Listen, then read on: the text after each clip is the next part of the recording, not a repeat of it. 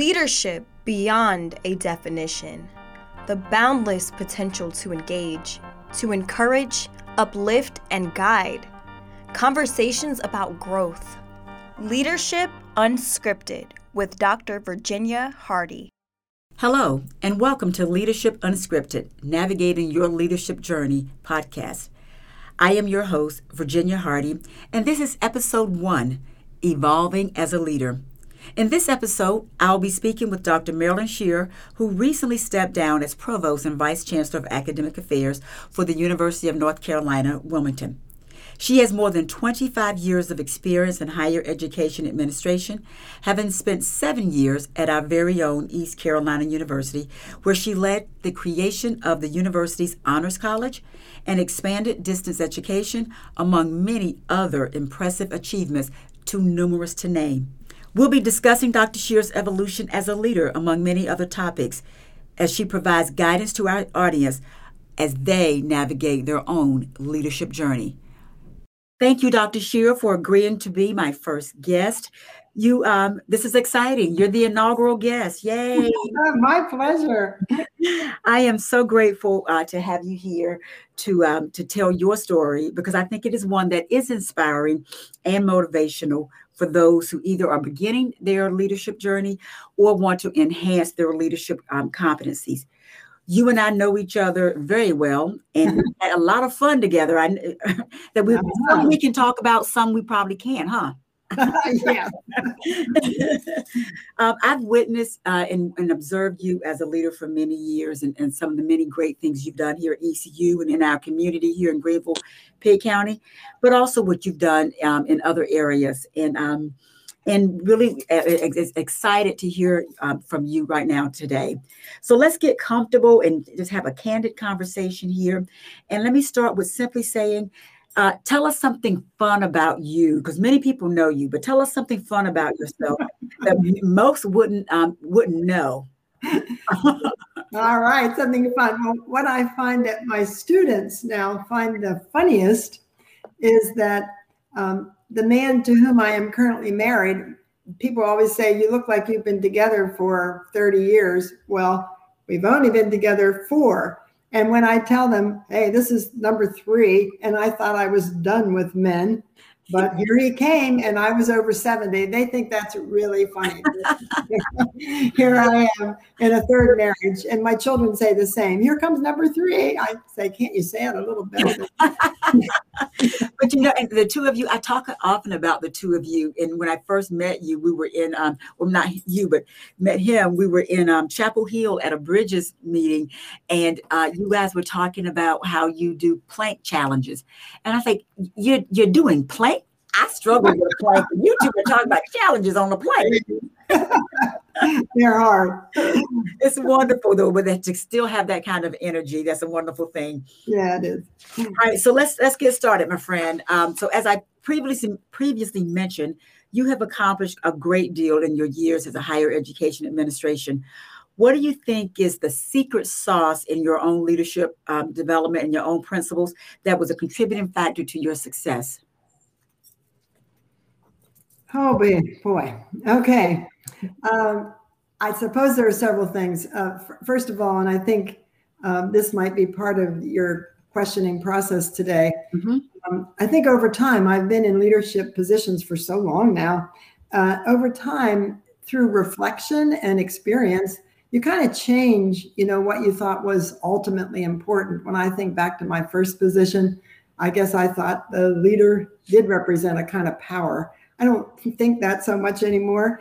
And I think secret sauce to me is, first of all, absolutely being present, being present as a leader, um, not just sitting in an office and uh, talking to people at a distance, not being very present at, at occasions. And I think being present is really important in all kinds of leadership roles, no matter what level. Um, the other th- thing that I've learned, I think, over time is that in decision making, you need to take your time and and really reflect. I'm a kind of um, oh, I don't know, impetuous person in some ways. I like to be active. I like to make decisions mm-hmm. quickly. And over time, I learned, whoa, you better wait a little bit, make sure that you've heard everyone.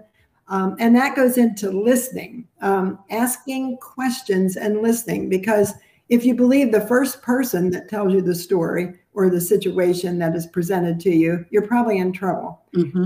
But when you're young and you're anxious to show, hey, I'm a leader, I can do this, uh, sometimes I think I was too fast to make decisions. And I learned over time to think carefully, listen to the people, and say things like, I'll need to consider that for a few days and I will get back to you. And for me, my personality didn't quite fit that statement, but I learned to do it a lot better. So I don't know if that's a secret sauce, but those are sort of principles over time that I think I discovered.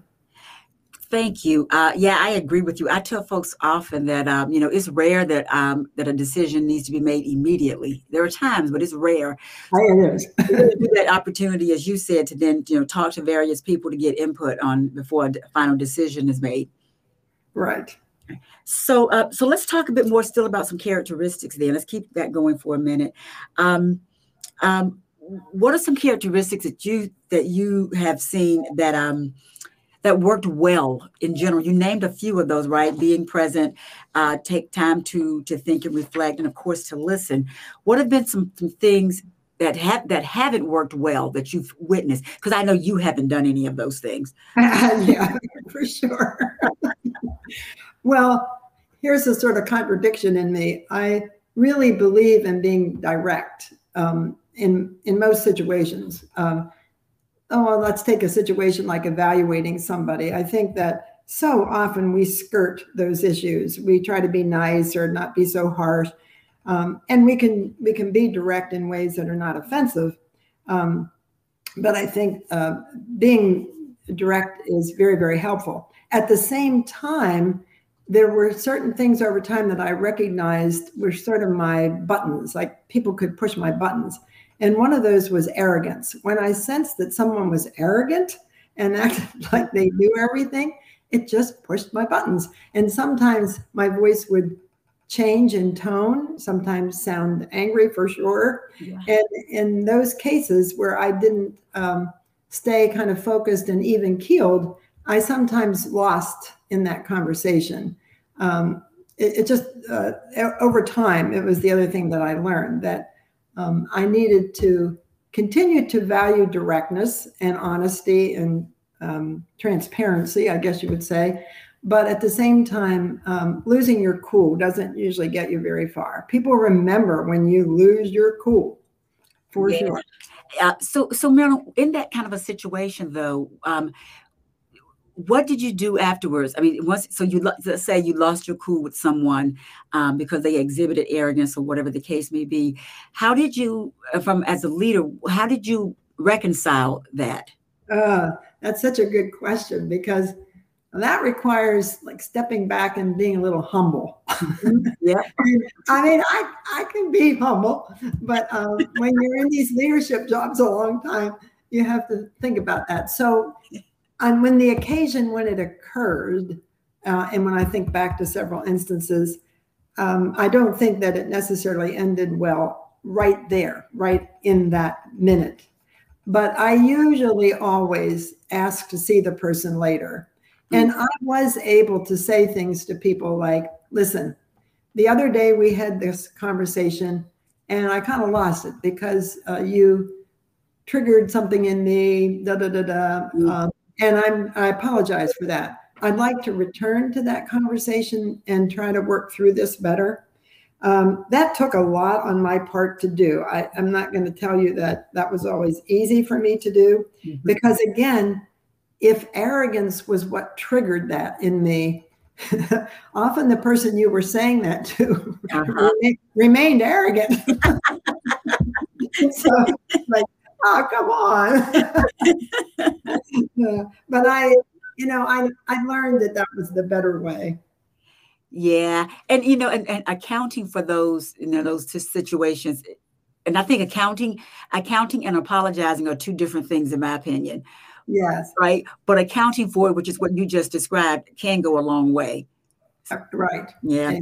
Mm-hmm. And, and I, I, but your point about staying, you know, being direct but not losing your cool. My uh, my late husband would always tell me to stay to stay composed and stay calm in certain situations. And I, I do remember vividly one day going back home and saying, "I was composed, but I don't know necessarily that I was calm, but I was composing what I said." oh, that's so good. I think our late husbands must have been similar because my late husband, the second marriage uh, when I described a situation where I told someone off one time when I was a department chair, he said, Hmm, Marilyn, you know, that could come back to haunt you. And I said, Why? He deserved everything I said. And he said, Well, we'll see. And later, of course, that young man said, Oh, she loses her cool. You don't know what she's like. She can be a real banshee. so those men were right. yeah, every so often they are, right? Right. They were, yes, indeed.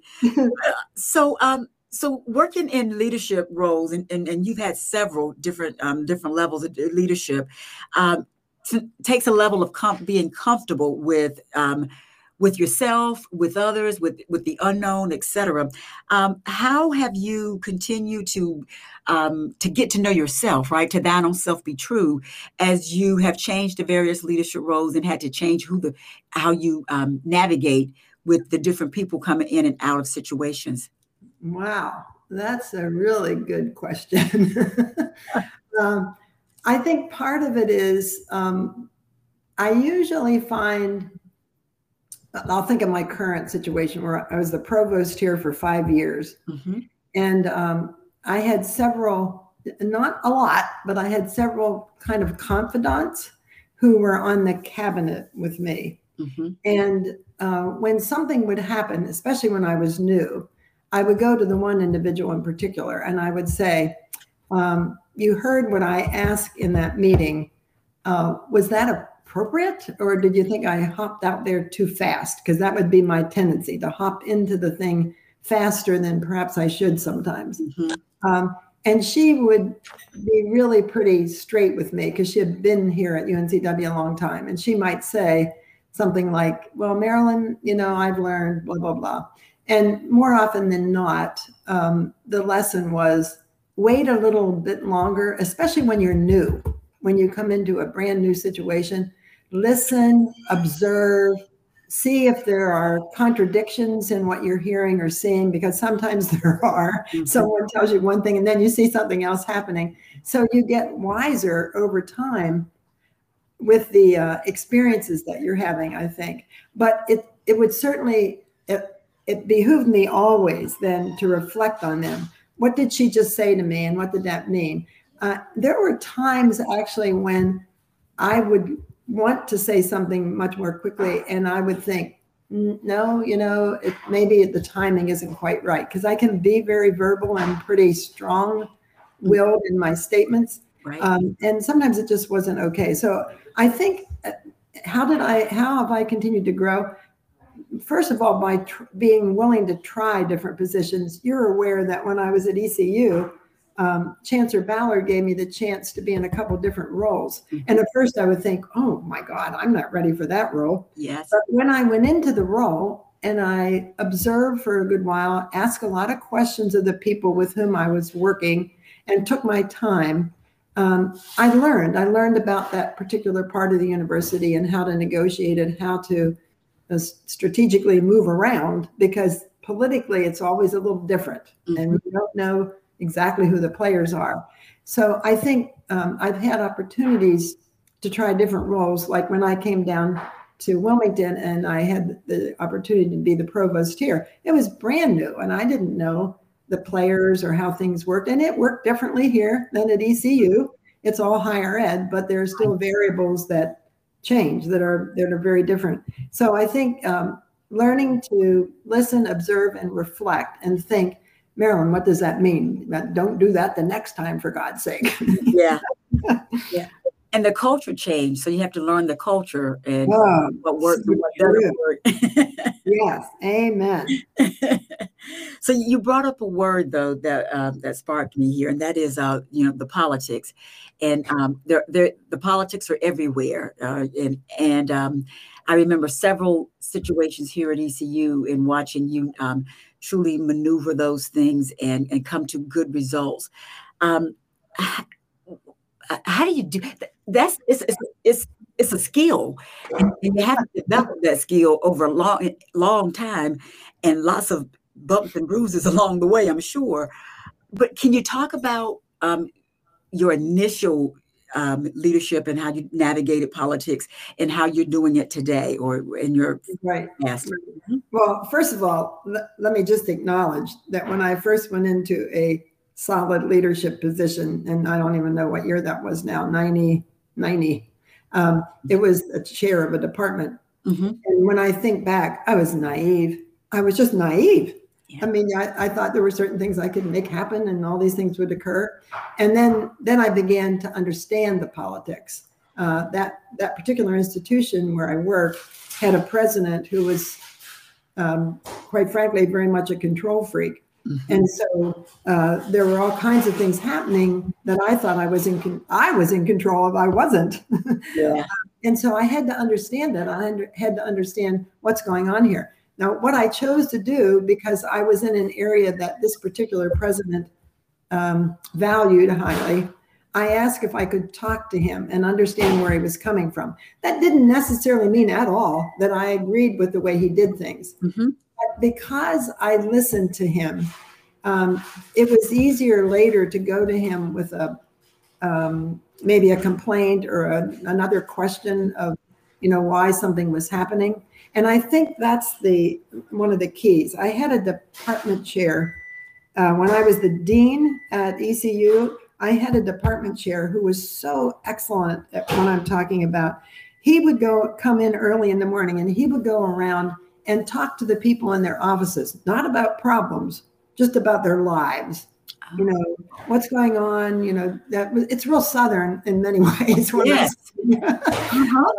But then when a problem came up, um, and it, and many of them weren't political. You know, different stances on things, right, left, conservative, yep. liberal, whatever. Mm-hmm. Um, he could go to that person with much more ease and begin a conversation about the problem because he had established at least some communication channel that uh, at least in some way was respectful and so i think i had there were people east carolina and people in the community people on the board of trustees people who pulled a lot of strings in athletics mm-hmm. and you know, I, I didn't realize that at first right. but boy i learned that that's what was happening and tried to get to know the people know them and say to myself just because someone's political leaning is this way does not mean, Marilyn, that you can't listen to what they're saying and try to understand. And let me say again, it didn't mean that I came over to their side. Right. Or vice versa. yeah. right. Um, so, um, you know, it, it, I think it's an, an ongoing um, challenge in communication. One of the saddest things I see happening, and I'm sure you see it too, is the um, communication part is so lacking today in terms of the polarization. Mm-hmm. You know, people seem to take one side or another, and where what happened to the middle yeah. where we came together and discussed? I mean, that's it's really important. I think that we try to get that back where people can be respectful and and sane. so uh, the politics of things are can be very difficult for sure. Yeah, and I, I completely agree with you. I mean, the civil discourse is um, is uh, a lost art. Uh, it seems. Yes. We don't. People don't have to. We don't have to agree with everything, but let's be able to talk about it at least in a civil manner. Exactly. Yeah. So yeah, I I would agree with you. So we're going to stay on this higher ed kick for just a little bit longer. Um, okay. Higher is is is is changed. Even before COVID, it was changing a great deal, and COVID has just taken higher education into a, t- a tailspin. Um, and it's taken a beating over the last few years, some, you know, from mistrust, distrust in public higher education. And um, um, the way of doing business will not con- will have to change, I think. Uh, current leaders uh, and our next generation of leaders will need to be able to adapt quickly and uh, and effectively to be able to you know do what we what we all hate to say it now, but to pivot when the time comes. So, what's your take on higher education as as you see it today, and as you look in your crystal ball and see what's coming down the pike? What's your take on higher education in itself, and what will leadership need to be able to do to get right. moving? Oh, that's such an important question. Um, in both courses that I taught last year, um, and again when I go into the fall and I have my courses kind of outlined, I spend a good bit of time on what I call adaptive leadership. Mm-hmm. Um, there are all kinds of models, as you know, out there transformational, adaptive, yes. situational. uh, but the ad- adaptation is so important right now. Mm-hmm. And who knows for sure? For example, um, residences on campuses. Right. Um, I mean, it just seems to me that given the cost of college for many families, given the fact that people are more and more accustomed to accessing information and communication through um, computers in their home. I watch my son right now, who's been working at home all year, just like many of us have, right. but he wants to stay there. He wants to continue working in the publishing visit business from his home. Um, more and more people, and whether that's a good, an absolute good or not, is, is not what I'm raising it's saying that people's preferences have changed.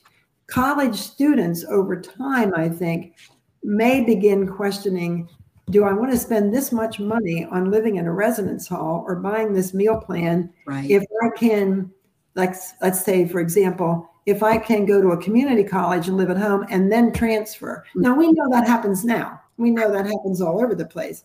But aren't the trends perhaps going to go in that direction. And what does that mean for leadership? Leadership has to be sitting down there. They almost have to become futurists. Mm-hmm. You know, like where we say to ourselves, well, what do we have to do now to prepare for this? Um, we maybe shouldn't build this, whatever it is, or, or, you know, maybe we need to put a lot more money into the technology and everything. Yeah, amen. I mean, people always say, we just put all that money in technology last year. Well, hey, guess what? it's already old. Oh, yeah, it's already old. I know. My husband says, should we get new phones? I say, yes, because if we don't get our new phones, we'll be behind. Yeah. yeah. So um, I think um, higher ed needs to ask hard questions and they need to ask it not just internally. They have to go outside and say to people outside who are in the business world, who are in the community, you know, what is it you're looking to us for? And we've done that again too, but it's even more important now because we're just absolutely not certain what people are going to be looking for and what changes we have to make in order to get that to happen. And you know, and while we knew this could be done because there are many um, uh, for-profit schools that are doing this, you know, uh, having everything online. COVID taught us that we, as public edu- in public education, can make it work. So, yes. Right. Which is um, so. As you think about that, though, do you think the brick and mortar public education, or not even just public, or even private, but the uh, brick and mortar higher education is uh, uh, is here to stay? well, I mean, that is huge too. Mm-hmm. Um, I one I'm teaching this course called the academic profession, which is you know, it, it, for to doctoral students, and so we're looking at all of higher ed and all the different areas of higher ed. And one of the chapters I noticed in the book that I just uh, was reviewing was there are leaders, especially the top leaders, who are extremely committed to the physical, you know, to the actual physical plant beautiful buildings, beautiful flowers, beautiful trees, water, fountains, da da da da da da da da da. I'm not saying there's anything wrong with that. We love it. We love walking in, and uh, there are a lot of improvements down here that people say, "Oh my God, this campus is beautiful," and they do that at ECU too. You know that. Yes. Your, your honors building, beautiful. Yeah. Everything's beautiful. Um, but I don't know if over time we may be saying, how can we repurpose these buildings? If we don't have enough students at, of any age group, uh, graduate students, forget it. I mean, I don't see many graduate students, you know, wanting to spend a lot of time. I remember when I was at Syracuse, we had graduate student housing. Are you kidding me? you, you wouldn't build graduate student housing today. That's you know? correct. So it would be a good example of, you know, what do we need to build and and what don't we need to build, and could we repurpose some of our buildings in terms of community problems. Right. Oh boy. Yeah. You know? yeah, I think so. During a hurricane, for example, you know, the question became are we going to take some of our athletic buildings and set them up so that people can stay in them? And there was reluctance, a lot of resistance to that. Oh, wow. Um, but over time, that may be one of the things that needs to be done in a more general way. Well, I, I, I would agree with you, right? That that creativity is going to need to come into play from because of necessity, but also because of, of financial needs as well. Yes, absolutely. Mm-hmm. Yeah, I, I uh, there was a uh, a small institution that I was talking to that um, small private school, and um, they had some buildings that um, and some land that were not being used, and they were asking about how to do. So, you know, your community, the community said they wanted it, and that they had they had need for it rent it to them, lease it to them, or sell it to them, or whatever. But figure out partnerships with the community yes, to yes. use it. Right? It's a win-win. The community gets what they need. The university gets some some money in the process. Exactly right. And I, I think that word, partnerships, mm-hmm. is going to have to be over and over underscored. Um, we've worked ECU and Wilmington, they both work closely with community colleges. I think you're going to find even more work to be done there. Yeah. So that together we decide where things go because they, um, you know, just transferring people in isn't everything that we're about. We're going to have to think about how we really work together to make make things happen. I completely agree. And how do we help tackle some of the the, the big issues with oh, communities? Yeah, absolutely. Yes. Yeah. Great. So, um, so you mentioned that you're you're teaching again, and so uh, you've gone back to your love you love teaching here. Uh, and you're online for the most part, correct? I'm totally online for the fall. yeah, that transition.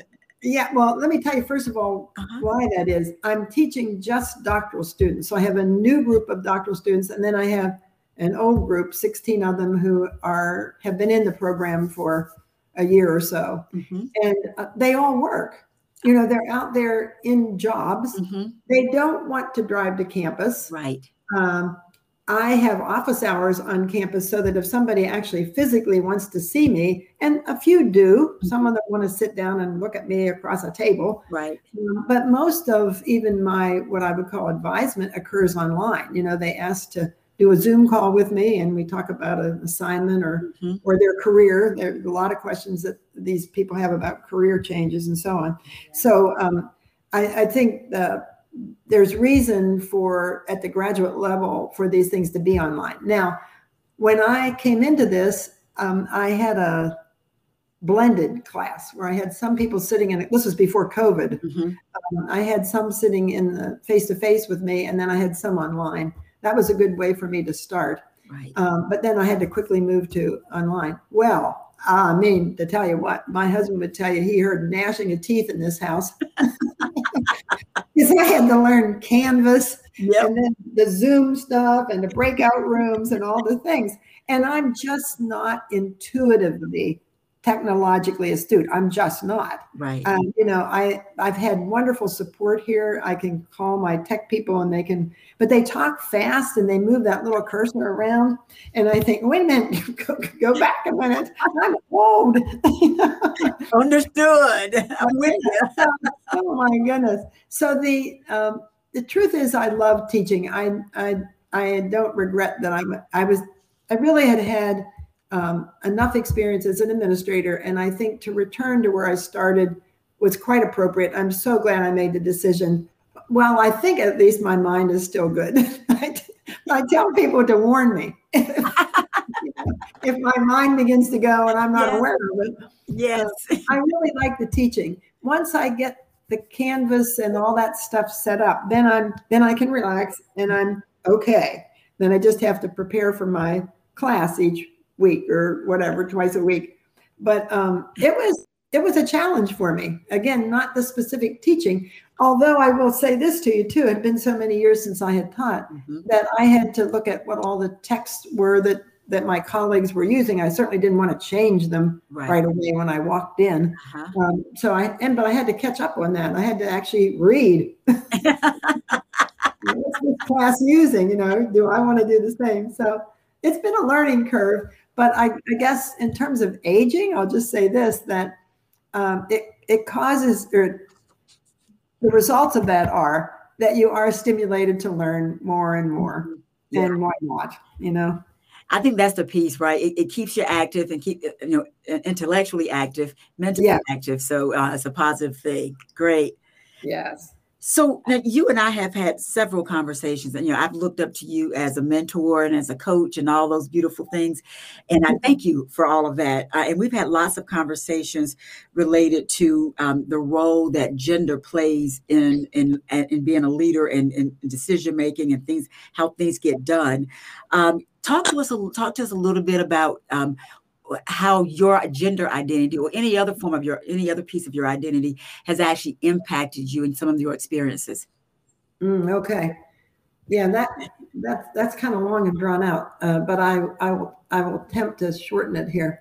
Um, so i was the firstborn of four children. Mm-hmm. so there were two girls and then two boys and a very traditional family in pennsylvania and an extended family where the women served the men at the meal when when the whole Sheerer family got together. The women served the men the food, uh-huh. and then they ate later. Oh my God! When I think back to that, I about die.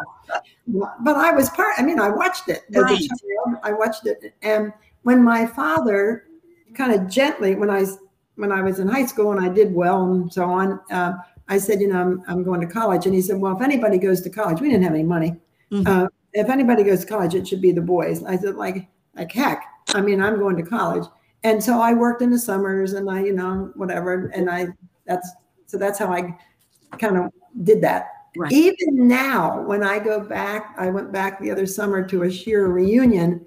Um, they see me as like radical, like this radical woman that we road, Marilyn.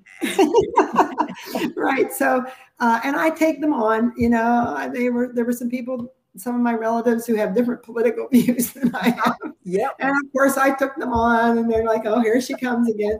But I, I tell you that because that situation, and I will have to add that the, the firstborn in a family, I think, is more likely, not always, but more likely to take a um, stronger leadership role. Mm-hmm. And uh, I did so with my siblings.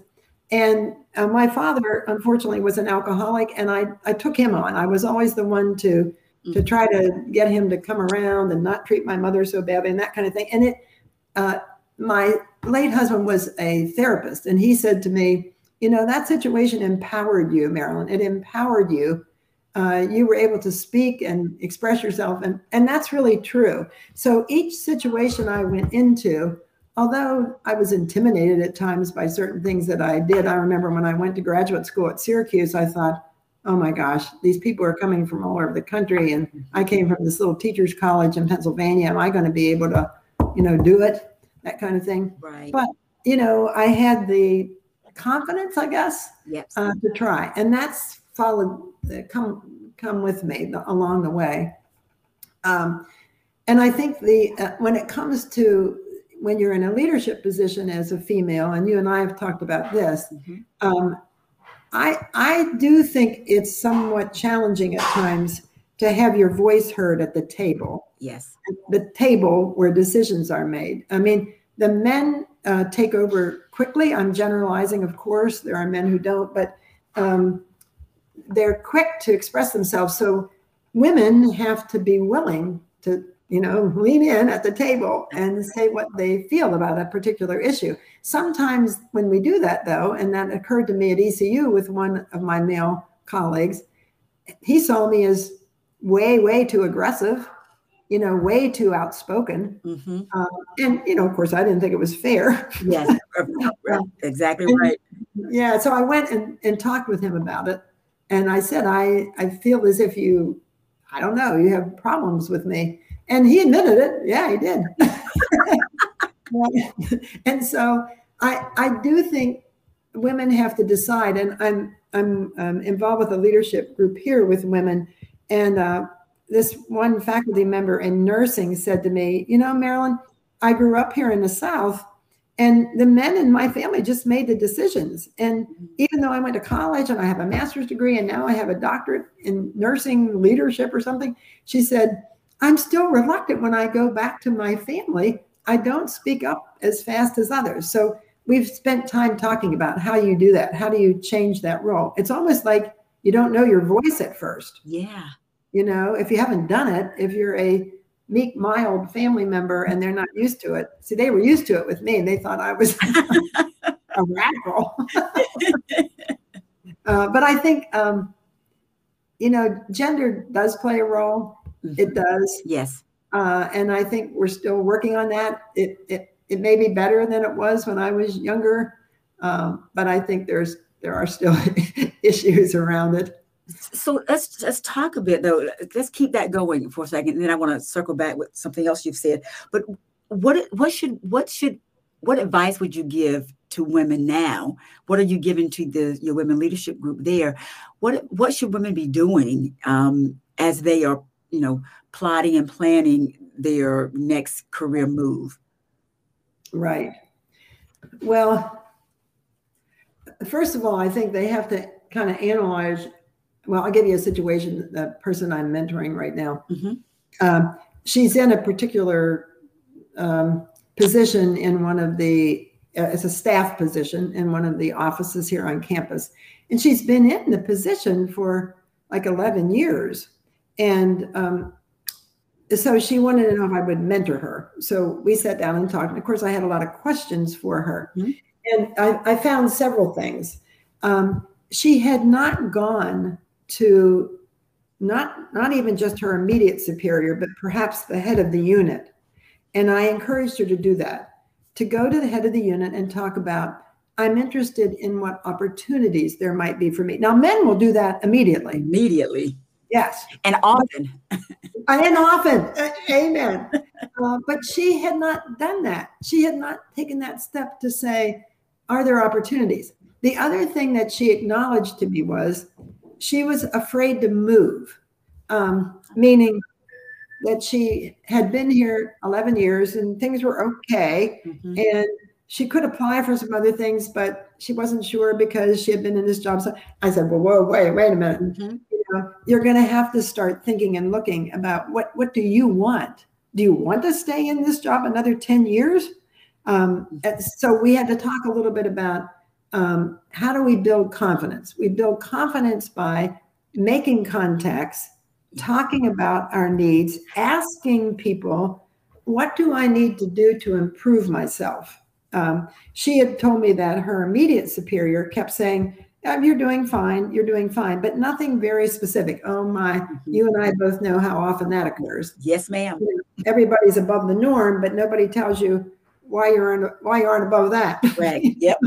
what might you be doing that we haven't invited you to do something else? And I said, do you know uh, what has kept you from maybe moving into the next step? No, no, she said. Mm-hmm. I said, okay, well, we need to find that out.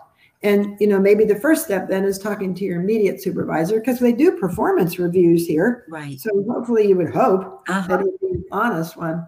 Um, so that's that sort of thing. You know, in terms of a career, uh, being willing, trying to, to gain the confidence to ask someone to mentor you, to ask someone to talk with you, to and that's hard. How do you do that? I've had people uh, tiptoe around me with a little email that says, "I know you're terribly busy, but I would. Is there any possible, possible, possible chance that I could talk to you about, you know, yes. move?" And I appreciate.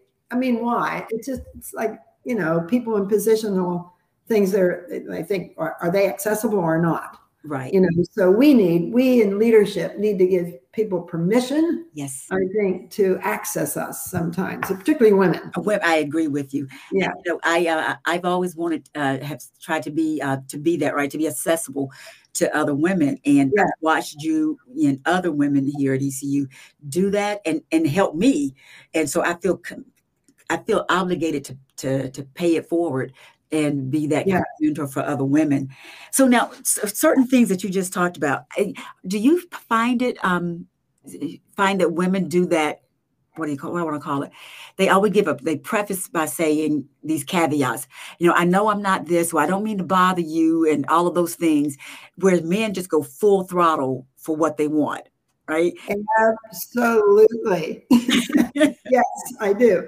Uh, for example, um, several years ago, I had to find an interim graduate dean. Interim. We were going to do the search, but I needed to do, uh, I mean, an interim. Right. So I invited, I decided, well, I opened it up. Anyone who wanted to talk to me about it could come. But then I invited two men and two women that I thought would probably, any of these four could do the job on an interim basis.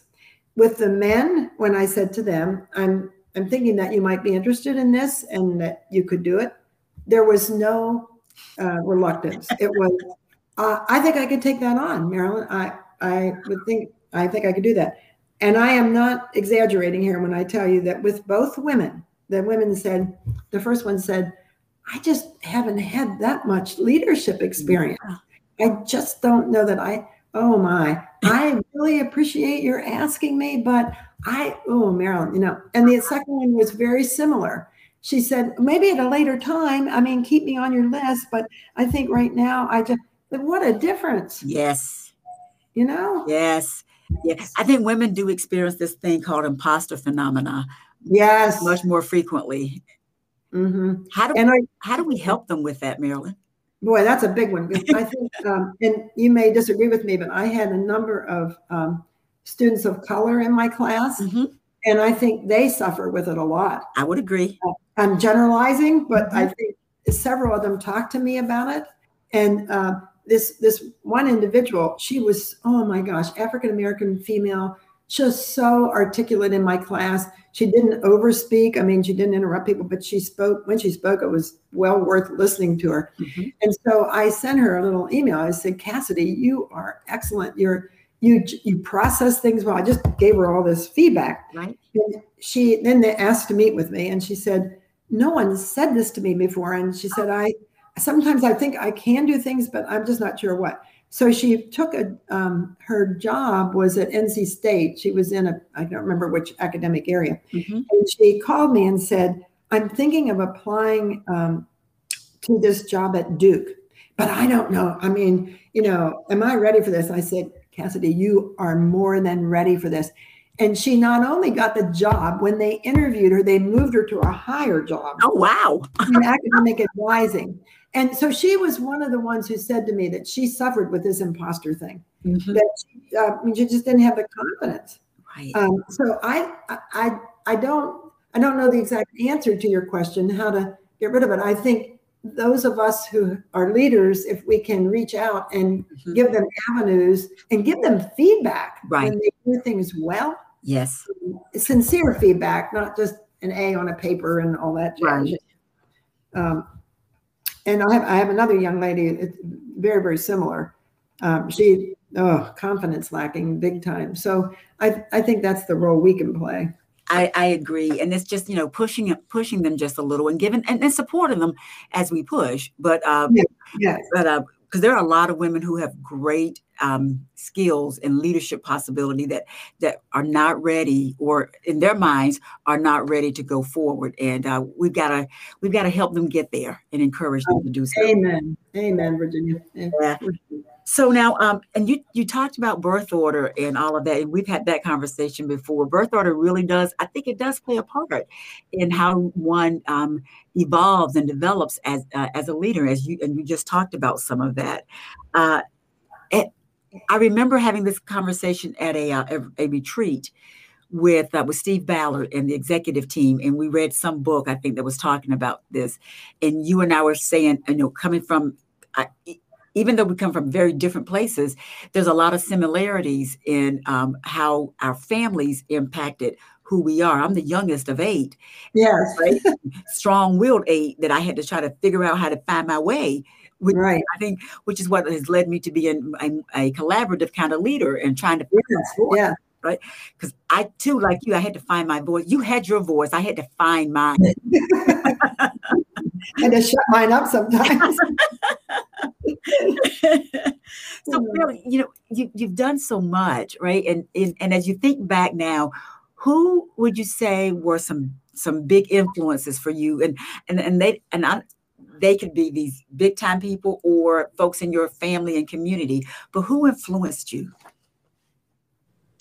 Well, that's a really good question because uh, there are times when I've said I really haven't had many mentors. Um, particularly women. Right. Uh, but then I sometimes I think back um, when I was at Ohio University, I was working on my doctorate, and that was, um, I had gone through a divorce, and then my um, middle child was killed in a car accident, and I was in the doctoral program at the time, and I decided I, I can't do this. I mean, this is, I mean, I couldn't even think, let alone think about getting a doctorate. So I dropped, I stopped taking the classes. My, the dean of the college that I worked for was an she was African American. She was a psychiatric nurse, mm. and she was six one. Oh wow! And, her, and her name was Hilda. Where she was. She's a good bit older than I was then. I, I don't know. She may yeah. be gone. But she um, called me into her office and she said, What are you doing? She was very direct. And I said, What do you mean? What am I doing? And she said, I see that you have not taken the classes this last semester or year or whatever it was. And she said, Marilyn, you are a born leader. You you have to get back into that program right now. I said, Hilda, you know what has happened to me. I, I just don't know if I can. You can do it. You you have to do it. Do you understand? And she just kept talking to me as and then she talked to me in more gentle ways yeah. about how we have to get over loss and mm-hmm. you know and you and I have both been all these places. Yes. Um, and so uh, I, you know, I, I look back and I think, you know, I might not have gone back into that if Hilda hadn't just yanked my chain, yeah, and taken me in there. I, I would have to say honestly that Chancellor Ballard was a mentor. Mm-hmm. Um, his mentorship might have been a little more indirect, yes. but it was powerful. Um, I think in terms of collaboration and believing in the people with whom he worked, meaning those of us on the leadership team, right. giving me opportunities to try I don't know how many different jobs. Are you crazy man? You know, I can't go over there and do advancement. No, yes, you can, Marilyn. Um, and so when I think back, I think, well, that that was a um, a kind of mentoring, really. He was saying, "I have confidence in you, and I think you can do this." Mm-hmm. And then when I walked out of that one job after 13 months, I thought, you know, I can do this. A system is a system, really. That's right. If you can learn what they're doing in this system, you can, know, you, mm-hmm. you, know, you can't fake it. You have to. Right. That's right. knowledge is doing, but um, you know, I, I, think that was important. Uh, the other thing that I do sometimes is I watch. I have watched women presidents or women provosts. Mm-hmm. Um, the president at Elon right now. Yeah. And I don't know if you've ever heard her speak um, but she's phenomenal. She's just excellent, excellent. And I've listened to her speak. We invited her here to speak at one of our leadership conferences, and she was very, very good. Um, out at um, uni- let me see, University of Texas, uh, the one along the border. Um, it was Diana. Well, I've forgotten her name, but she stayed in there as president until she was oh my gosh, 76, 77, uh-huh. something like that. Uh-huh. And um, she was just a phenomenal. And I would go, when I would go to conferences, I would always go listen to her mm-hmm. because I thought she's so wise. And she was little. I mean, she was like 4'11 or something. think, oh my God, you know, she's so powerful in these little suits that she wore. Yes. yeah. So I think I, and and the other thing is, and you and I both know this, we certainly have learned from people who have been disastrous. Yes, ma'am. Um, I worked for a provost one time and I was going to leave because I thought, I mean, this man is a sociopath. I am not staying with this person. Um, and so you look at people who have these very bad traits, whether it's mm-hmm. manipulation, whether it's dishonesty, uh, you know, whatever. Um, and you think, never, never will I use those tactics. I mean, what is this? Uh-huh. So I think we learn from watching the bad examples, and, and you've had a couple there at ECU. what are you talking about, Marilyn? over many years, over many, many years. so anyway, I, I guess that's what I would say. I, I agree with you about, you know, learning from those persons who were disastrous, right? I mean, because yeah. you know, we, people you know when people are being authentic and genuine with you and if, if you don't feel it and see it and observe it then there's it's hard to to get on board. Uh, absolutely right. Absolutely. It's hard to get on board now I, uh, yes. All right. So um is there anything, Marilyn, that um, you would that you would do over if you could have a do over? Is there anything you would you would do over? Hmm. Oh, that's wow. yeah, I I tend not. My sister my sister always asks me how I do this, but you know I've made mistakes in my life mm-hmm. for sure. I married the wrong man the first time. Yeah, and that was bad. I mean, and I followed him. I mean, I I'm I left Temple University and moved away with him when I shouldn't have. Mm-hmm. Um, and so I think, why did I do that? Well, I was part of a generation, and I'm not using this as an excuse, but I really was part of a generation where women tended to do that. Mm-hmm. So I just didn't think for myself well enough there. Um, and so if I look back, I think there were some decisions I made, they were more personal, maybe, mm-hmm. but at the same time, they affected, you know, my professional right. growth because um, I, I might have done more I don't know what, at Temple University had I stayed. Um, when I moved to Ohio University, I just lucked out because I took a leadership job there, which allowed me then to pursue my doctorate at really no cost because that was a time when they would allow you to take courses free and all that jazz. Mm-hmm. So, you know, I lucked out then. But um, I, men have these more direct, usually routes to their career. Correct and women are trying to decide whether to have a baby whether to whatever whatever mm-hmm. and i'm not knocking it i understand all these roles that we want to play um, but it's it's just more difficult so when i when i think about my whole lifespan i think oh gosh i've been enriched by all these things i learned from that bad marriage i married better the second i finally the third time have married perfectly yeah. first time the charm how's that so, you know, I think it's part of me, and you're the same.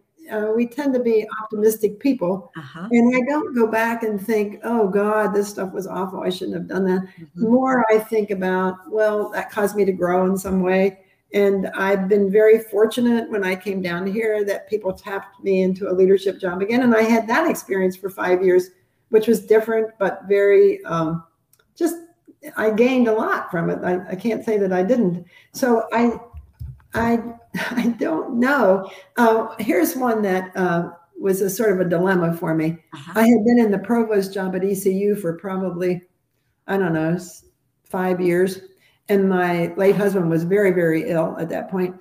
And Dr. Ballard said to me, Marilyn, there's a presidency open mm-hmm. at I think it was Virginia Commonwealth, and he said, I I should nominate you for it. I mean, is that okay? Mm-hmm. And I said, Oh, wow, wow. Uh, well, I have to think about it. So I, I didn't give him an answer that day. I came back and I said, I, right now, I just can't do it. Right. I, I, I have a situation where I have a caregiver in my home for my husband and I, I, I just would not be prepared to do it. I couldn't devote. I, I'm in a job right now that I know Mm-hmm. for me to go into a higher job or to go after that higher job. I'm not, not even saying I would get it, but to go after that and have all this additional trauma. Right. Yes. mm-hmm. And I said no. And when I tell that to some people, they say, wouldn't wouldn't a male have gone ahead and done that and you know found a way to take care of your husband um, or your spouse uh-huh. i don't know and and and so then the question is do I regret not um, aspiring to that next position or breaking the glass ceiling like you and I mm-hmm. uh, talk about? I don't really. I mean, I might have liked it. I don't even know that for sure. But when I watch Presidents and Chancellors Day, I think, oh my God. You're thankful now, aren't you? I don't know that I want to deal with that either. Yeah. Um, that was one thing that I thought about now and then. But I, I never had the feeling that I had sacrificed for him, mm-hmm. but rather that at that point in time, I had to decide, you know, how to mm-hmm. make that decision. Yeah. And that's what I decided. Yeah. And, you know, and what they say, what I'm going to paraphrase here, you know, that dash between your birth and your death, you know, what is it? Is what happens in between there, and whether you're going to go be a president or take care of your husband. It's yeah. a value. It's a value judgment, and you absolutely right and yeah. you pick what was of value to you. So we respect that for sure. Yeah. yeah. Thanks. Um, we've we've gone we've all gone through this this year of the, the global pandemic, and it has prompted many of us to to reflect and turn inward and, and think about some things. I know I've done a lot of that, um, being able to get to my family uh, as much as I would have liked. Uh, did you do some inward reflection? And if so, um, what questions are you asking yourself these days?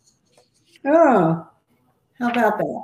Um, I guess the the one question I ask now, although I I love the teaching, and as I said, as long as I believe that I can think yeah. and relate to my students, I probably will do it for a couple more years. But then um, my husband and I like to travel, and we've we've definitely traveled some. We're going to Croatia next April, um, and so we we plan these trips, and we try every year to take a trip. I try to take a trip with my daughter and her children oh, yeah. and my husband. And then he has his children come here. We just finished a beach week. Mm-hmm. And so my point here is, um, and it's sort of what you alluded to there. Yeah. I think the, the family parts, the relationships that you've had that are real meaningful to you, um, you've got to find ways to spend time with that. My husband and I are going away for a long weekend without anybody. yes.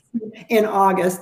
And so doing those kinds of renewing things, um, we we every morning we have co- every morning we get up at the same time. We have coffee together, we eat breakfast together, and we talk a lot. That that communication with mm-hmm. your soulmate, I think, is really important, and and not just with your spouse, but I mean with any with with people. Oh yes. Um, I think that's maybe what I and maybe everybody has come out of the whole year of isolation with those kinds of thoughts.